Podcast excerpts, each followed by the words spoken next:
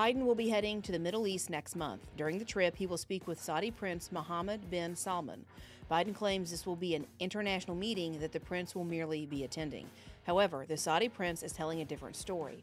The meeting won't be overlapping schedules or just a coincidence. Instead, the two leaders will be holding official talks on bilateral cooperation.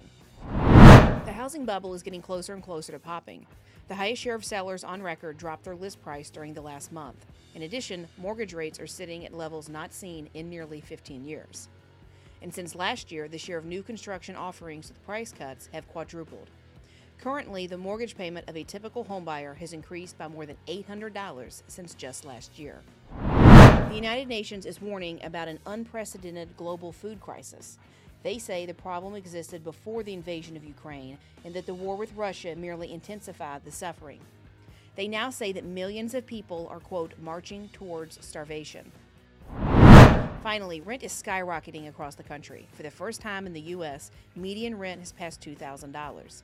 In the last year alone, rent increased by more than 15 percent.